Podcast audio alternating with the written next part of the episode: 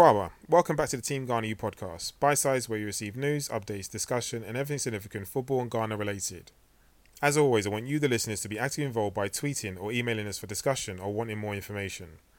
Today we have two segments, Youth and Senior.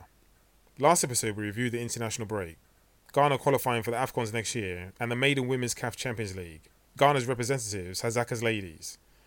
This week we're going to discuss culture. We're going to drop an article next week regarding culture in a bit more depth, but today I wanted to discuss culture within the structure of our youth and senior segments. But relating to a post this week from our I G page, content from Stephen's podcast, Diary of a C E O with Rio Ferdinand. The whole episode is great itself and recommended viewing, but our post provided insight into the length and detail behind creating culture, twenty years of success at Manchester United with Alex Ferguson.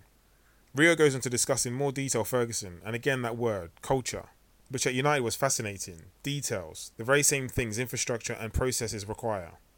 Rio goes on to discuss in more detail Ferguson, and again that word, culture, which at United was fascinating, details, the very same things infrastructure and processes require. But our first segment, youth.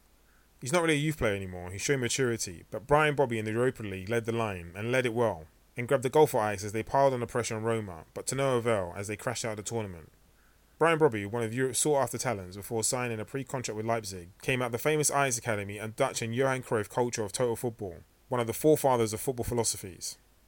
Quality without results is pointless, and results without quality is boring. Playing football is very simple, but playing simple football is the hardest thing there is. Both quotes from Johan Cruyff. For the Dutch, football is a sports blend of puzzle and science. Young players learn to value the ethos early on that space is important in football. A style accompanied by flair and excitement aimed at making the pitch as large as possible, spreading play to the wings and seeing every run and movement as a way to increase and exploit the available space. It's a culture that's developed many talents, some of them are diaspora.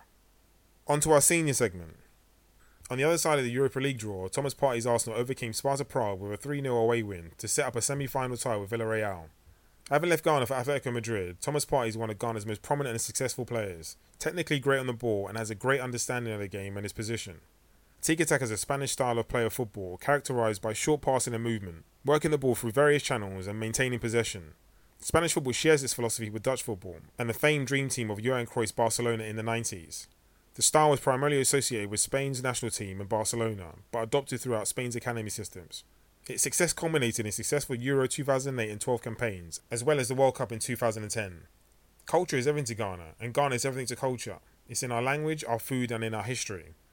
Culture is seen and read in our history, and is ever-present. It's visible in our infrastructure and in our processes, and that's where we'll continue next week. Next week in our article, we're specifically looking at cultures of the likes of Manchester United and Alex Ferguson, which spanned over twenty years. If there's any culture that might not necessarily be on the radar, be sure to tweet or email us and let us know, as we may bring these up next week. We'll be discussing the Netherlands, Spain, and how its culture contributed towards its success. That's it for this week's episode. We're going to continue much of this in our article next week, out via our website at team garnet dot e u dot com. We'll be posting as usual via social media, keeping up with the stories as they unfold in the coming weeks. As always, if you've got any questions or queries, email us at team garnet e u at gmail dot com or tweet or D M us at team garnet e u on I G or Twitter. Thank you, take care, and we'll see you in a couple of weeks.